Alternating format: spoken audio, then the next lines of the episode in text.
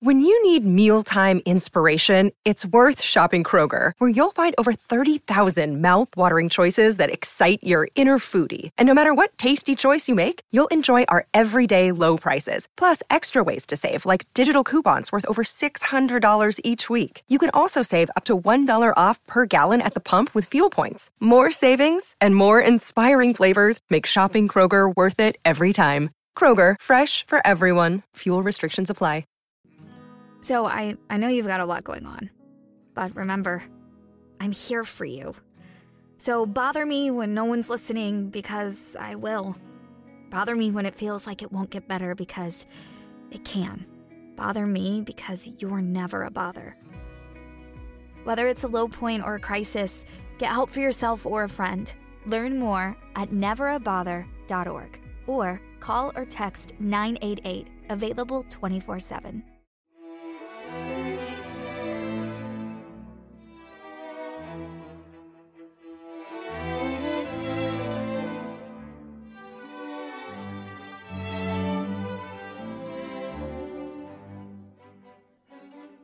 Welcome to Pax Britannica,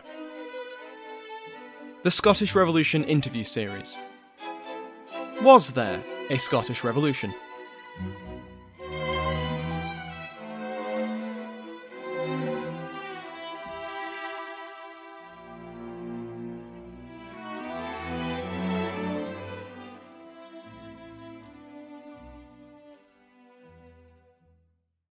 Welcome back to the Scottish Revolution interview series.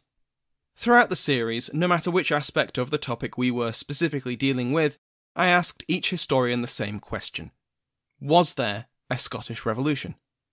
This was the question which sparked so much debate on academic Twitter, and by extension laid the foundation for the interview series as a whole. My plan was always to compile everyone's answers into a single episode to best appreciate the range of opinion on this controversial question.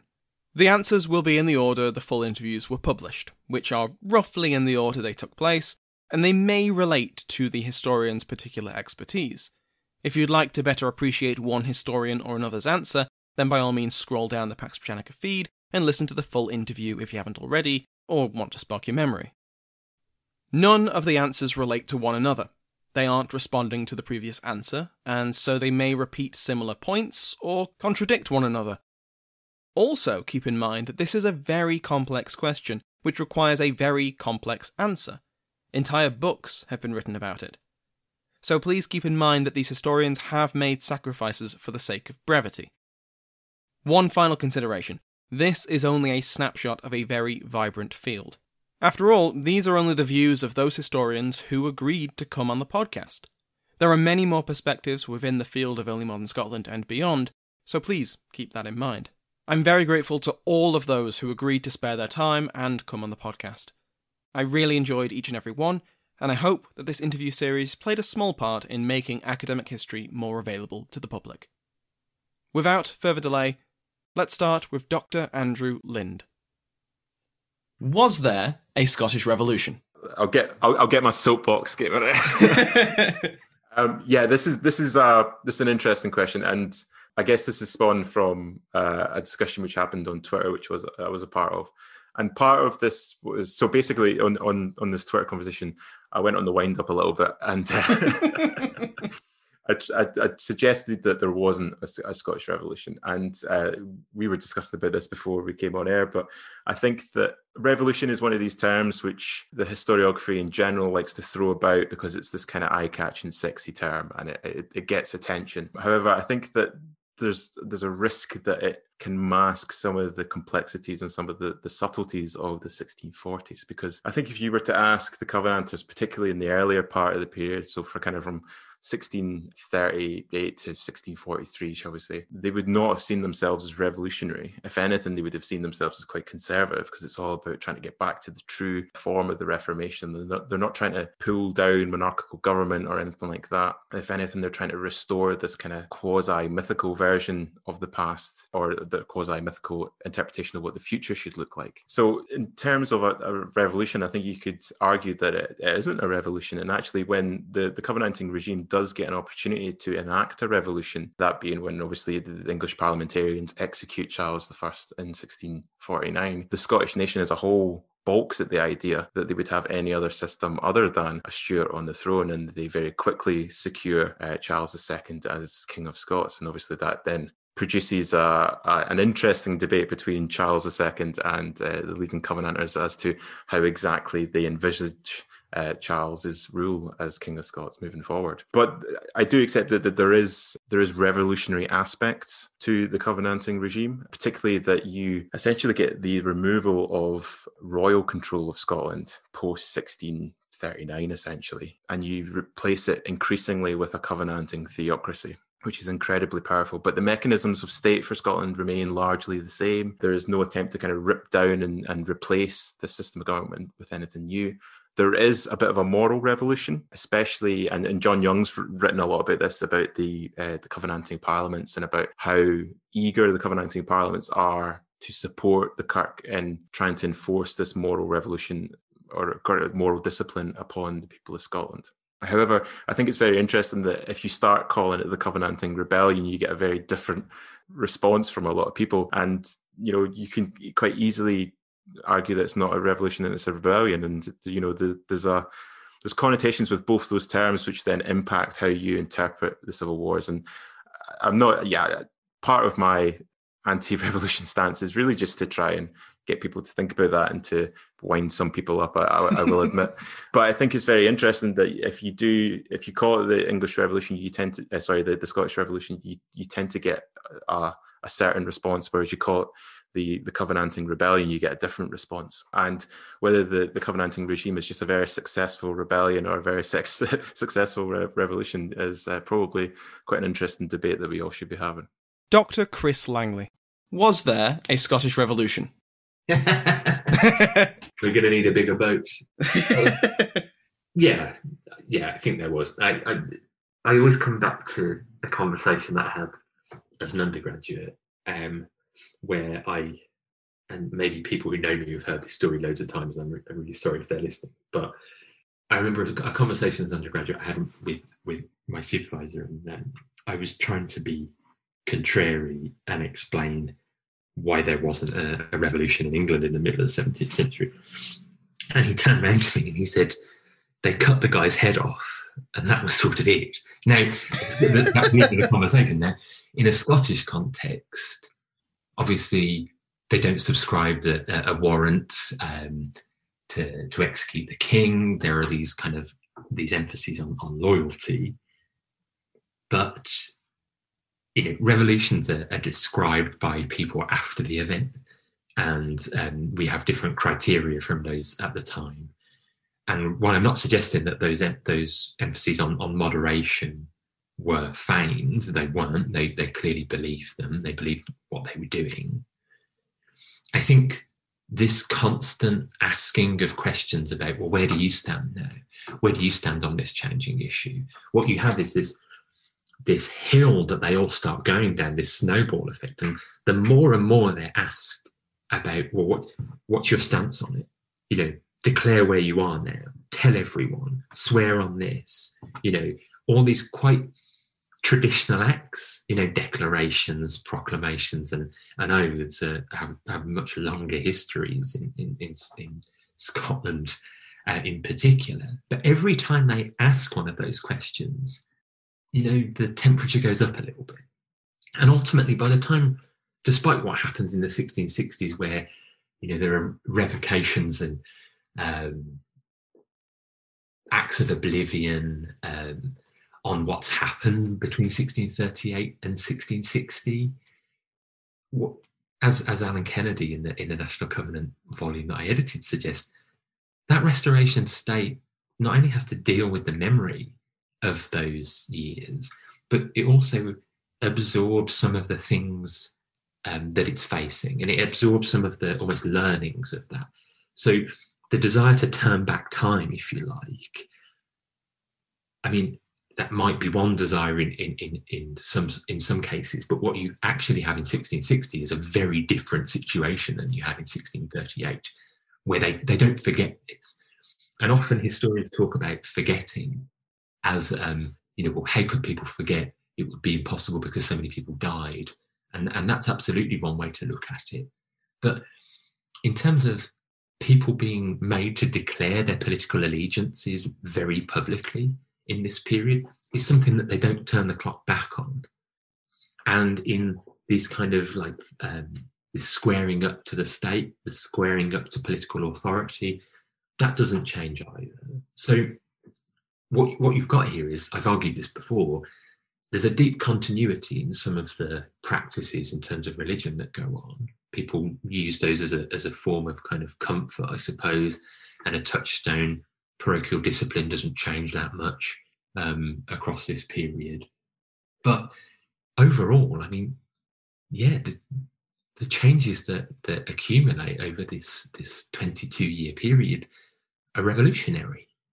Um, now we can pick up the weed, get into the weeds on, on what that means, on what the word revolution means. But I mean, this is this is 22 years of turbocharging political thought that they cannot take back.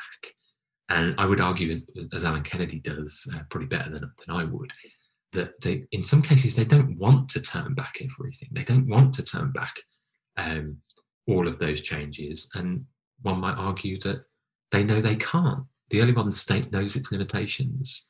And so what you end up with in 1660 is, you know, a period where they are still living with the consequences of what's happened for those previous 22 years. So, in short, yes, this is a revolution.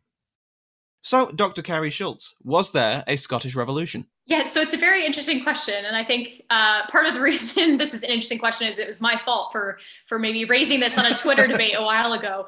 Yeah, so it's something that I've struggled with, and I obviously included revolution in the title of my thesis, and it's also in the title of my book. So it's something that I need to think about, and I, I kind of I probably already have a stance on. So one of the ways that I think about it is is it was pioneered sort of this term of the Scottish Revolution was pioneered by David Stevenson in the 1970s. And he really put forward the idea that it was revolutionary because it resulted in a massive transfer of power uh, from the king to parliament. And it also resulted in the abolition of the clerical estate. So there was a big change in the structure of the Scottish government. And there was a big movement of power and a transition of power. And so I think for Stevenson, it was a very political, it was a dynamic political change that made it really a revolutionary moment in Scottish history. And I think more recently, we've seen a lot of fantastic work being done by scholars um, such as Laura Stewart, as well as other scholars that are included in Chris Langley's uh, National Covenant volume. And I think they're actually really showing how this moment in history, and particularly the National Covenant, allows disenfranchised groups in Scotland who never really participated in politics before. So maybe people who did not go to universities or women, um, they're able to use the covenant as a way to participate in the political process, as a way to create their own identities and create some sort of collective political movement. Um, in that way, it is really revolutionary and empowering. And so I think on that side, I would agree that the Scottish Revolution was revolutionary in the change in political structure, in the ideas that are being put forth that sort of move Scotland from an absolute monarchy to, you know, trying to get to a limited monarchy. Um, particularly when we look at sort of the purge of Parliament after the engagement uh, in the late 1640s, I think there's a lot that goes on that really does create moments of massive political upheaval and change. But on the other hand, working a lot on the royalists, I do think we need to be pretty cognizant of continuities as well. So ideas that are maybe not changing as much. Um, so when we look at the royalists, I think we need to be aware of their ways of perpetuating ideas about divine right kingship or about the king's sovereignty over the church um, so I think it is an interesting interplay between, you know, what's really revolutionary and what kind of creates fundamental changes in the, the politics of Scotland, and then what ideas are actually more continuous with the past. Um, so I think when we look at both Covenanters and Royalists together, we see an interesting dynamic. But on the whole, I would say I do think it is a revolution. And I think it is a revolutionary moment in Scottish history. But I think, you know, accounting for both sides is probably a wise way to go. Dr. Mikki Brock. My second to last question, which is one I've asked everyone, is Do you think there was a Scottish Revolution? Do I think there was a Scottish Revolution? You know, it's funny. Before we had this call, and I, you know, was anticipating maybe this question would be asked. Talking to my friends who study both the American and French Revolution, and just how how sort of prominent these sort of questions are, and I think it matters because the idea of revolution has been uh, very prominent in historiography. Um, now, my answer, of course, is it depends on how you define rev- revolution and for whom, right? Um, which is a very obvious uh, thing to say. I mean, my more seriously though, my answer is yes. I think there was, um, but it was very uneven. It wasn't consistent. Um, I think the biggest thing that was revolutionary about um, about the sort of covenanting movement, about the events of the period from 1638 into the Cromwellian occupation, is that it did create, and this is Laura Stewart's sort of idea, but I agree with her, this sort of imagined national community that was reinforced just through the communal process of swearing the covenants. And in places like Ayr, going beyond swearing those covenants to constantly reminding the community of their membership in this covenant. And this imagined community, it was not just national, right? But I also think it helped to sort of cement certain aspects of regional communities and local parish communities. So I think you have a potentially a revolution in terms of people's political participation, awareness of membership in this community. But as I say, it's really uneven and it's not consistent chronologically either. So in Ayr, yes, there was a Scottish Revolution. But is that something you can say was regionally consistent? I don't think that you necessarily can. But but I think the covenants did something, and I think they they mattered quite a lot um, in that way, particularly because of that sort of communal act of of swearing, not once but twice. I think that that meant quite a lot. Dr. Kirsteen MacKenzie, do you recognise the term Scottish Revolution? Do you believe there was a Scottish Revolution? Um, no, not really. Um, and I'll tell you why. Um, it, it really, the term Scottish Revolution really comes from David Stevenson. Now, at the time, the use of the Scottish Revolution as a term was perfectly acceptable because this was in the 1970s. And at this time, uh, Christopher Hill's perspective on the English Revolution, which uh, he, he uh, promoted, uh, which involved obviously the levelers and the diggers and this idea that England had gone through a revolution, sort of Marxist revolution from below, um, was all the rage. It was very, very fashionable. Um, so when David Stevenson was writing his book, and he admitted this himself, he just decided to call it the Scottish Revolution because that's what was going on at the time. Um, so, no, not really, but it is a reflection of when the book was written and what was fashionable at the time and what historians were thinking. So it's not a criticism of Dave Stevenson per se or the idea of the Scottish Revolution. It's just to understand where it came from. Um, but I still believe in a very much a three kingdoms um, perspective because the Stuarts ruled over three very diverse kingdoms. And although um, at the moment, historians have somewhat retreated back into national histories of Scotland, Ireland, and England during this period.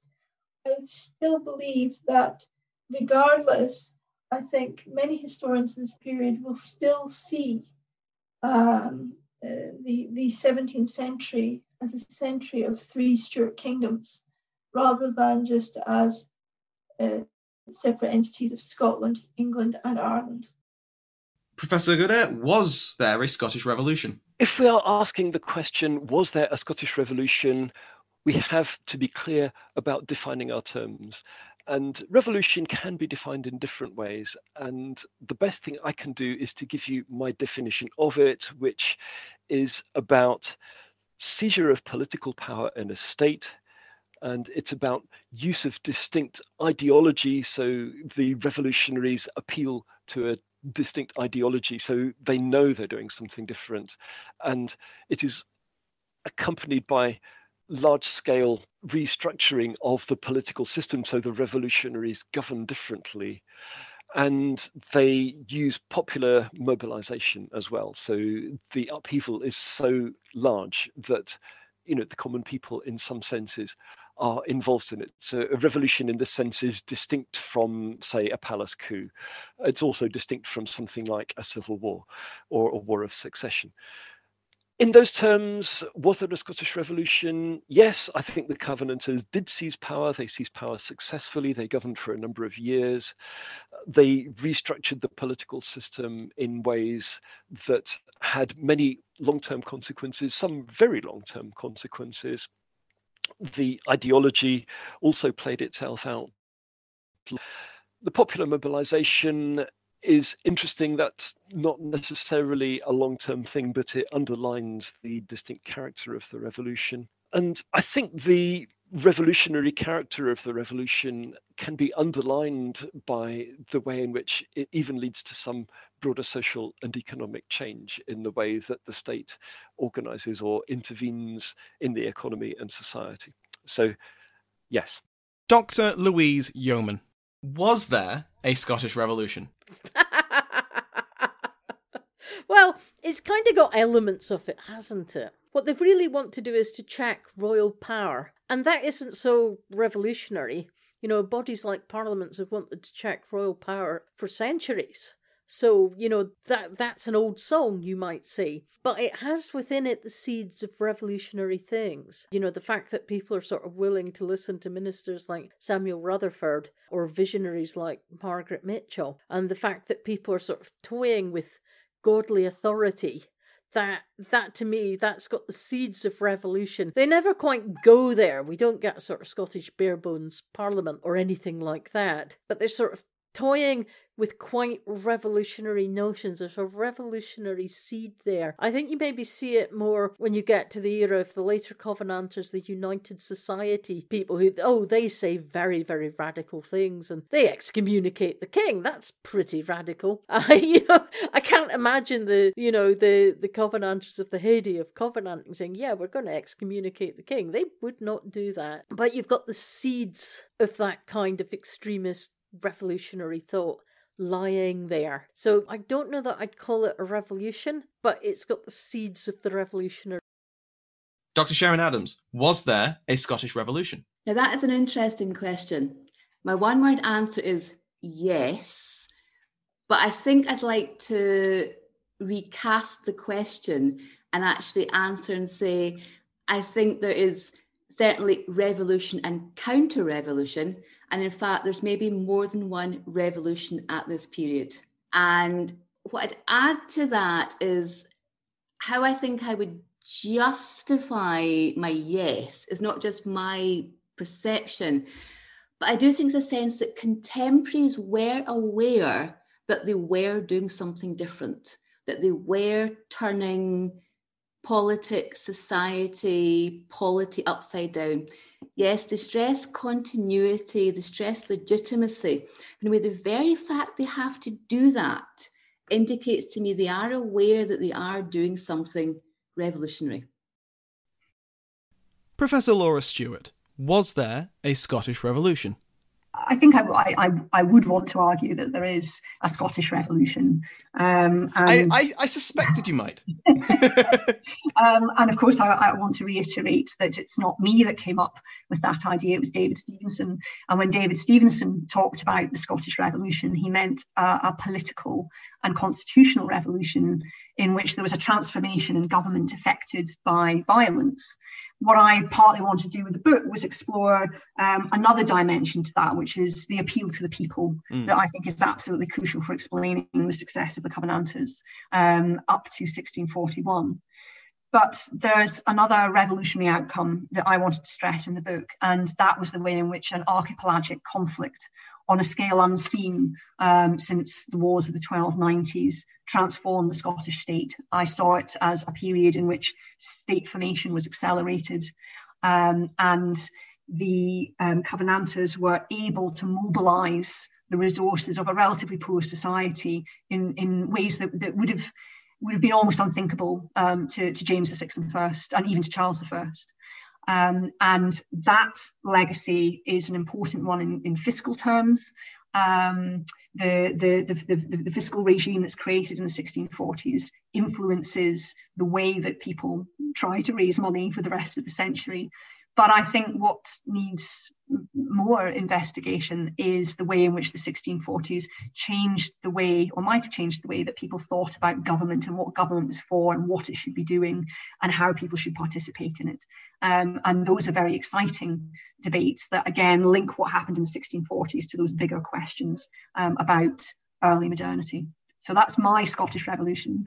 Um, I would also say that um, there are people who are motivated by the capacity for the national covenant to generate uh, a, a, a, reformation. Um, and they want to see um, society made anew. They want a moral reformation. Um, and that dimension can't be forgotten in terms of understanding what motivated people um, to, to take the actions they did at the end of the 1630s. Dr. Alan MacDonald, was there a Scottish Revolution? Yeah, definitely. I mean, for me, the key thing about what happened in 1639 to 41 is what happened in Parliament. Basically, there's some wonderful moments in the Parliament of 1639 to 41. Um, one of which is in the summer of 1640, the the Crown attempted to prevent Parliament from meeting by not sending the King's Commissioner to constitute the session. Parliament met, decided that that didn't matter, elected a president, which was without precedent, and just carried on.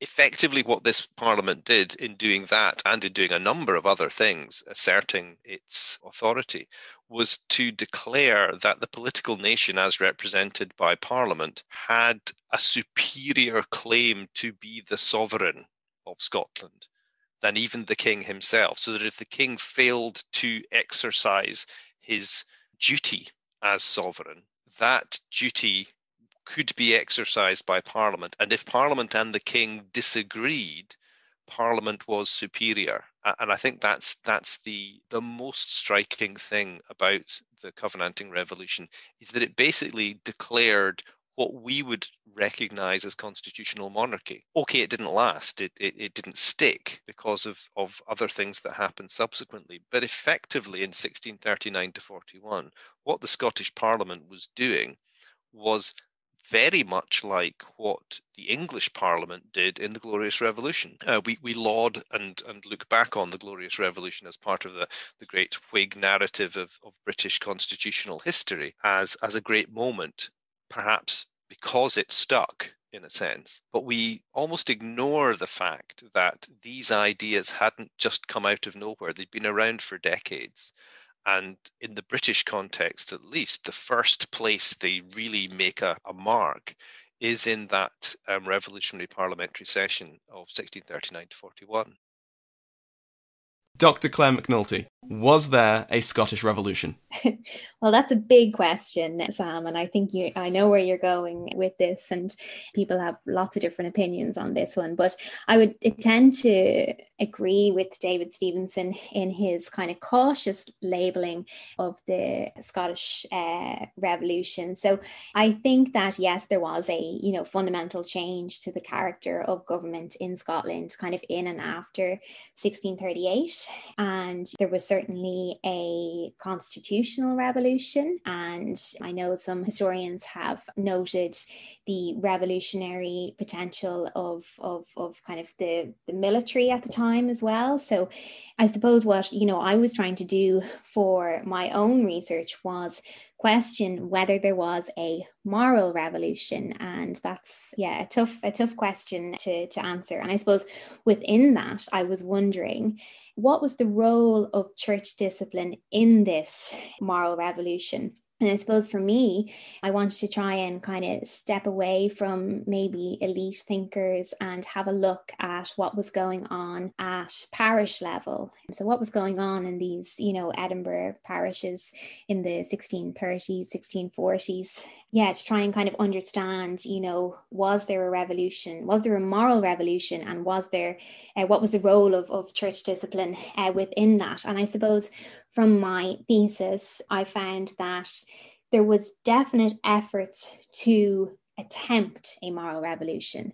So if you look at the the ministerial change that happened in 1638 and 1639, the move from sort of Episcopalian to Presbyterian ministers, and if you look at kind of letters between ministers and uh, those kind of sources, it did seem like they were attempting a moral revolution. And then when I looked at the Kirk Session records, and certainly for South Leith, St. Cuthbert's, and the Canongate, I could see that there was an effort to improve the moral standards of the parish, whether that was through kind of a stricter observance of the Sabbath, harsher punishments for fornicators and adulterers and things like that. So what I found is that they were definitely attempting a moral revolution, but I just felt that they ultimately were unable to achieve that goal. And I think for me, the most telling thing was the kind of continued sort of misbehavior in the eyes of the church, at least, of people, despite this effort to increase godly standards. I suppose the people were kind of continuing to behave as before. So I felt that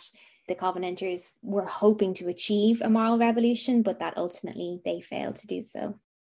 Professor Allan MacInnes, was there a Scottish Revolution? Absolutely, but it, it didn't. Uh, it was not terminal dates for a couple of years. It was a revolution that changed how the, it didn't turn the world upside down, but it certainly changed and transformed political life in Scotland, indeed cultural life, and indeed also to a certain extent religious life. But above all, it created um, a more, it, it, broadened, if you like, the public debate, the public, what is the political nation? And that was broadened and transformed in the 1640s. And it did not go away when the Restoration tried to return it to the aristocracy. I mean, there is a totally depressing view of Scottish history Well, it's all about crown and nobility from the 15th century to the 18th century and nothing changes what really changed hugely and transformatively in the 17th century was Covenanting, and that created a revolutionary situation and a radicalism that continued for the rest of the century and into the 18th. So that's that's what I would say. It's, it's it is a state of mind that has changed, not uh, necessarily just offices or uh, how government works. Dr. Allan Kennedy, was there a Scottish Revolution? That is a, an interesting question, and I suppose it depends what you mean by by Scottish. Um, I mean, there is a revolution in uh, between 1637 and 1641. I don't think there's any doubt about that. There is a massive change in the, the basic fundamental structures of, of the Scottish state. Um, so in that sense, yes, there, there's clearly a, a, Scottish revolution. I mean, it's it, it, it ends up running into the ground, so it doesn't it, it doesn't it doesn't last you know forever. But I think there's definitely a revolution. The problem is, I think, over that Scottish part, because what happens in Scotland in 1637 to 41. And then what happens throughout the 1640s and 1650s is so heavily bound up with what's going on elsewhere in the British Isles. I mean, I don't think, I don't think you get the Covenanting movement um, without multiple monarchy, without the fact that Charles I is also King of England and, and King of Ireland. Um, and equally, the um, you don't get a successful revolution you don't get the Covenanters um, winning the two bishops' wars without the British context, without Charles I finding his resources hobbled by what's by the political crisis in, in England. Um, and also, the, the, subsequent course of the revolution after 1641 makes no sense at all unless you ex- you understand the British context. Um, so I think the way I would I would um, frame this is there is a Scottish Revolution, clearly, but we have to see it as one component of a much wider series of British revolutions that are also happening. Um, which means, unfortunately, understanding this period, I think more so than almost any other period in early modern history, requires you to understand not just Scotland, but what's going on elsewhere.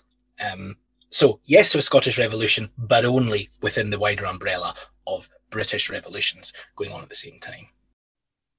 There we have it. One question 13 different historians, 13 different answers. Some answers came to opposite conclusions, others aligned neatly and complemented each other. All of them are based on interpretations of the evidence. After listening to this interview series and to this collection of answers, it's up to you. Which of these answers did you find most convincing? Was there a Scottish Revolution? As a lecturer I had once said, those who sit on the fence get machine gunned off, so better make your choice before she hunts you down.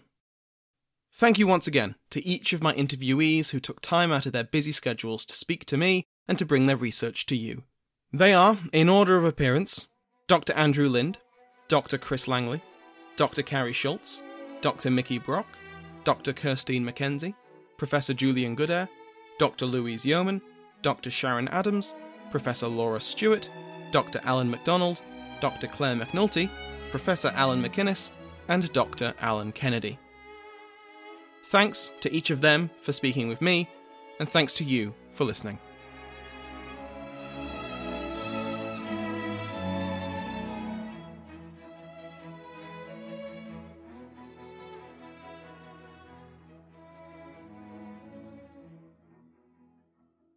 Hello, it is Ryan, and we could all use an extra bright spot in our day, couldn't we? Just to make up for things like sitting in traffic, doing the dishes, counting your steps, you know, all the mundane stuff. That is why I'm such a big fan of Chumba Casino. Chumba Casino has all your favorite social casino style games that you can play for free anytime, anywhere with daily bonuses. That should brighten your day a little. Actually, a lot. So sign up now at chumbacasino.com. That's chumbacasino.com. No purchase necessary. VGW Group. Void were prohibited by law. See terms and conditions. 18 plus. Hi, I'm Matt Albers, host of the Pirate History Podcast. The men and women of the golden age of piracy are some of the most infamous and often misunderstood characters in all of human history. You know their names Captain Morgan, Anne Bonny, Henry Avery, Mary Read, Captain Kidd, Blackbeard. But do you know their stories, their real stories? Every week over on the Pirate History Podcast, we explore the real lives of these pirates. We examine what made these pirates sail the high seas in search of plunder and adventure and revenge. The real stories are a lot more complex and a lot more interesting than the stories most of us have been told. If you'd like to hear the stories of the real men and women who went on the account and sailed under the black flag, join us on the Pirate History Podcast. So I, I know you've got a lot going on, but remember, I'm here for you. So bother me when no one's listening because I will. Bother me when it feels like it won't get better because it can. Bother me because you're never a bother. Whether it's a low point or a crisis, get help for yourself or a friend. Learn more at neverabother.org or call or text 988, available 24 7. Let Mysteries at Midnight be your destination for detective whodunits and captivating mystery stories. You'll hear classic stories like Sherlock Holmes, Agatha Christie's Poirot, and short tales from H.G. Wells, Charles Dickens, Edgar Allan Poe, and others. I'm Christopher, and I read these classic stories in the soothing style of a bedtime story, so you can listen to them in bed when you drift off to sleep. Search for Mysteries at Midnight on Apple Podcasts, Spotify, or your favorite podcast app, and follow and subscribe so you don't miss out on new episodes.